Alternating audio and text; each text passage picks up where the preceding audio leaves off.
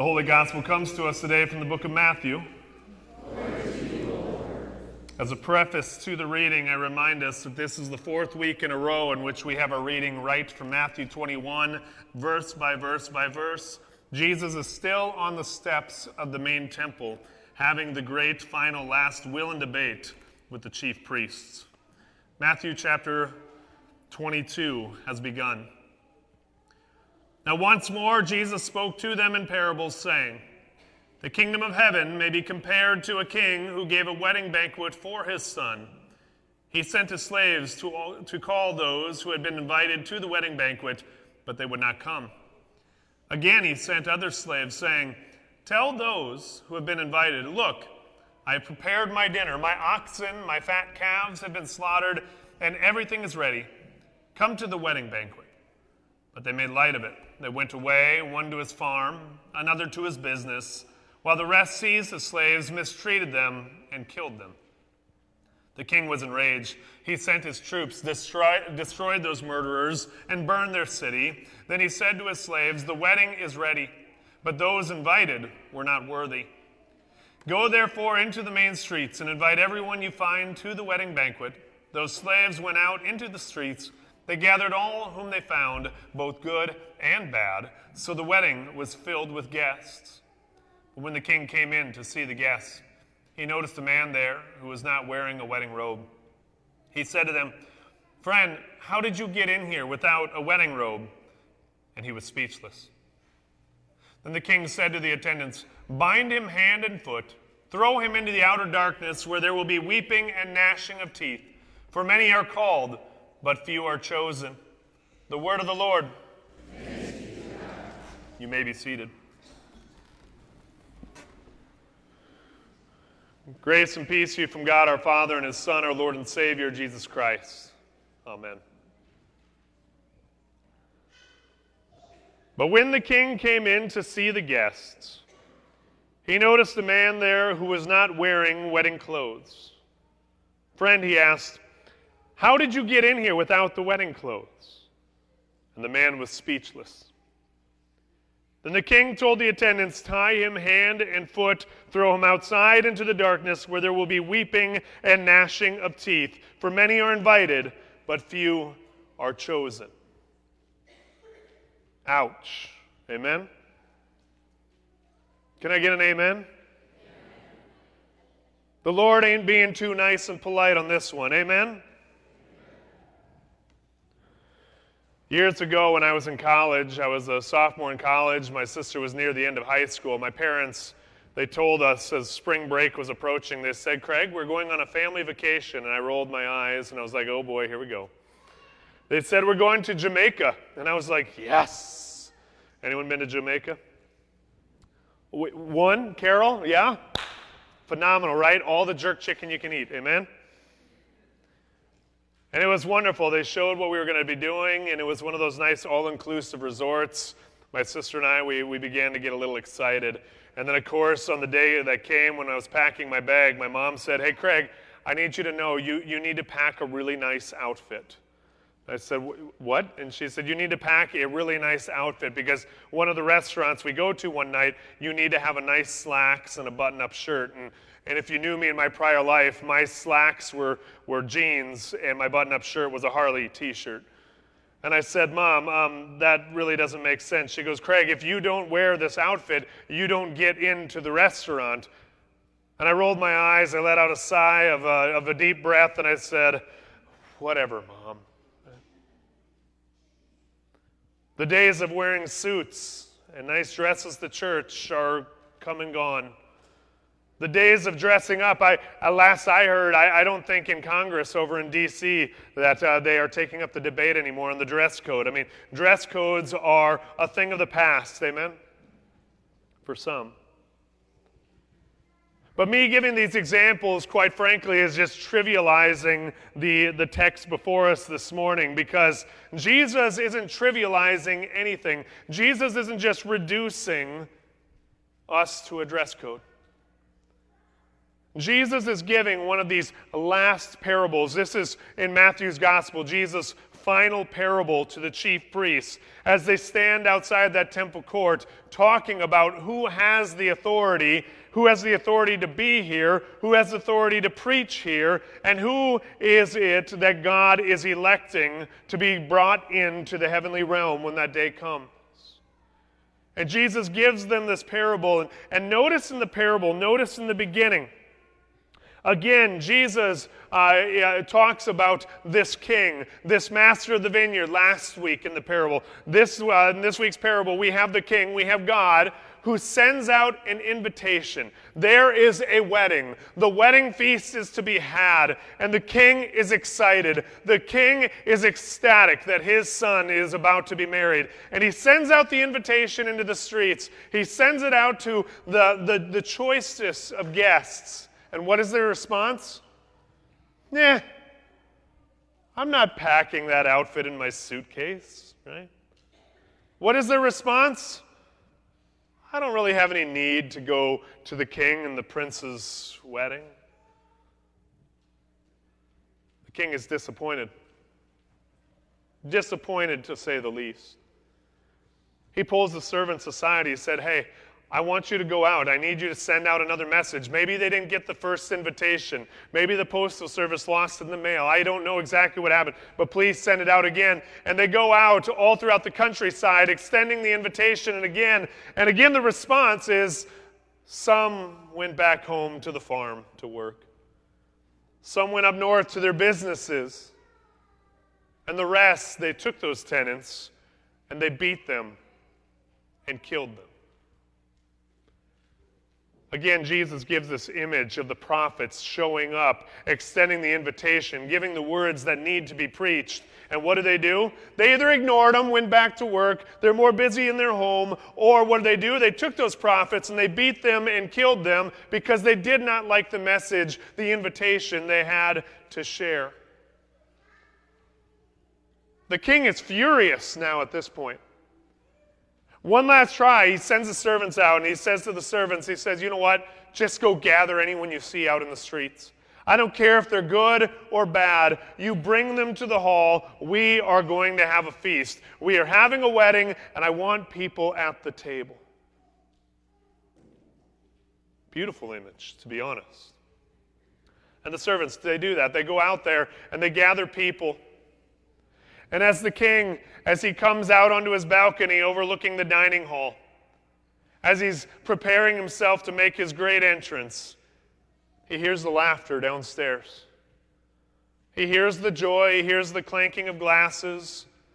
He smells the rich food, the, the ox and the fatted calf, and they're enjoying the feast. And finally, the king comes out on the balcony. And there are people all dressed in the finest robe, that gift of a garment that was given to them as they came into the banquet, as they came into that wedding hall. They were given the wedding garment. Why? Because they are a part of the wedding. They are a part of this feast. They are a part of this gift. And there, the king, with a smile on his face, he finally sees all the guests that are present and accounted for, except he notices the one. I got to be very careful where I point. Let's remember, I'm not the king, right? He notices the one sitting there that does not have the wedding garment, and he approaches him, and it's bold, it's uncomfortable. He says, You, kind sir, how did you make it in here without the wedding garment? And the man was speechless. Speechless. What is this garment that we're talking about? This garment is God's pure and utterly beloved grace. This garment is the gown that is placed upon all that God has elected he has placed it on them as a gift to them, as a gift as they enter into His presence, as they enter into the castle, as they enter into His kingdom, as they enter into this place where they finally have the best feast they could ever imagine, waited their entire lives wondering if they ever had the possibility. Remember those who were obviously on the slate, they rejected it, they cast it out, they ignored the invitation. The invitation was given time and time again, and they did not care. But finally, these people who could just long for it, who saw all of the best and the finest make it into the kingdom, they are now there. And that garment, that gift, God's grace, is given to them. Not by their own doing, by the way. Notice it really has nothing to do with the invitation, it has everything to do with the gift. So, if that garment is grace, let us understand the man without the garment who stands there speechless. I want to read an excerpt from a sermon from Charles Spurgeon back in the late 1800s, right as we were cresting into the 1900s. If you remember what was going on in the world then, we were right on the precipice of the Great War, as it was first called, World War I. We were right on the precipice in which the culture was falling apart. Go figure. Human, humanity has a, a great history of repeating itself over and over again. These are the words of Pastor Charles Spurgeon. Yes, he was Baptist, but he was one of the finest Protestant preachers of his time. These are his words in regards to this speechless man. Who is the man that has no wedding garment? I should say this first. He is the man who rejects God's revealed gospel that he may follow his own thought and his own wisdom.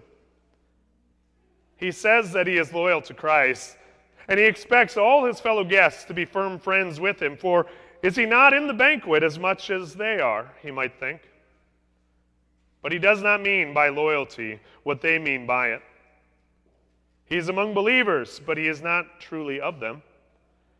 He talks about atonement, he does not mean substitution. He talks about the divinity of Christ, but he does not mean the Godhead of Christ. He talks about justification by faith, but he does not mean the old fashioned doctrine. He speaks of regeneration, but means evolution and progression. He girds himself with the garment of philosophy, but he refuses the robe of revelation, for the cut of it is too old fashioned for him. He is no more a wedding guest than he is a merry andrew, perhaps not so much so at all. He wears raiment in which the robe of righteousness and the garments of gladness are not to be seen. The looms of free grace and dying love have never woven him a wedding dress. His robe is not of God's provision, it is from his own wardrobe. He glories in his own culture and not in the revelation of God, nor yet in the work of divine grace upon the heart. He is in the church, but he is not in Christ. He has a name to live, but he is dead. The man was speechless. The man was wearing his own wardrobe. He was not wearing the garment, the gift. Brothers and sisters in Christ, it's not the invitation that matters the most. Notice that the invitation was given time and time again but oftentimes, that invitation, oftentimes, that gospel, that good news is rejected time and time again. It's first rejected by those who did not care to even hear the king's invitation. And again, it was rejected by those who were more concerned about the farm and the business. They were less concerned about the feast that is to come.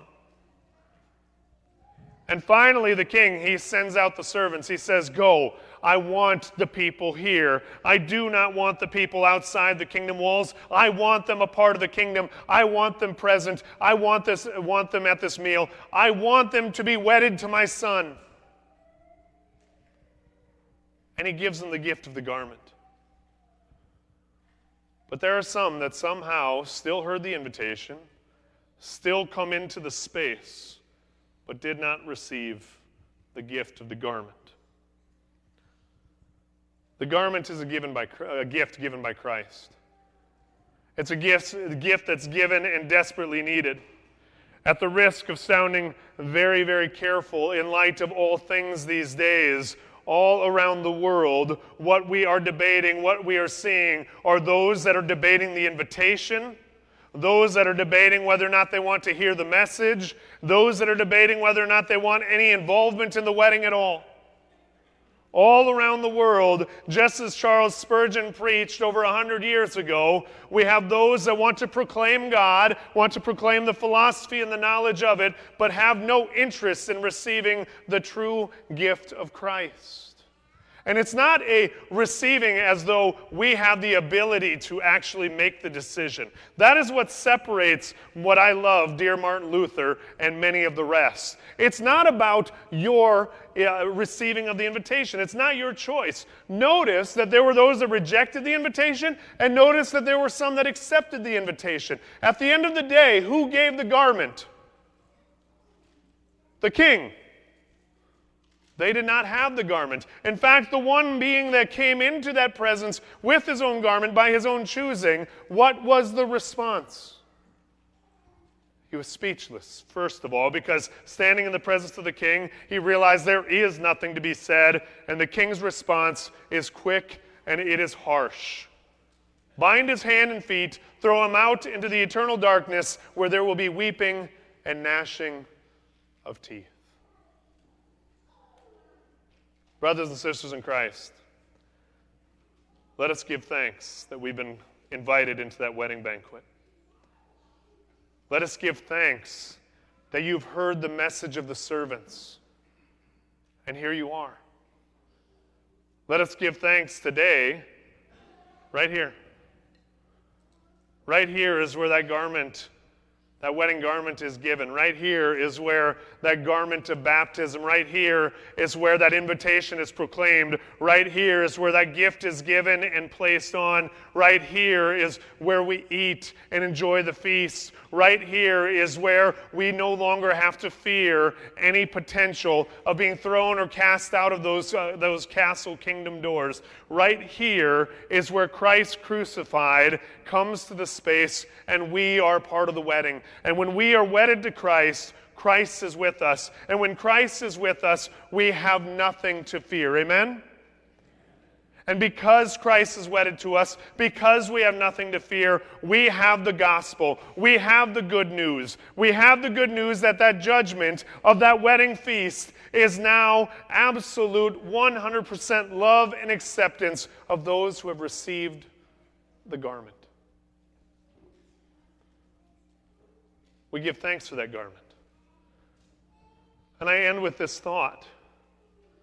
This is difficult because we live in a time in which we've been convinced, we've been informed that every single person under the sun is going to be a part of that wedding feast.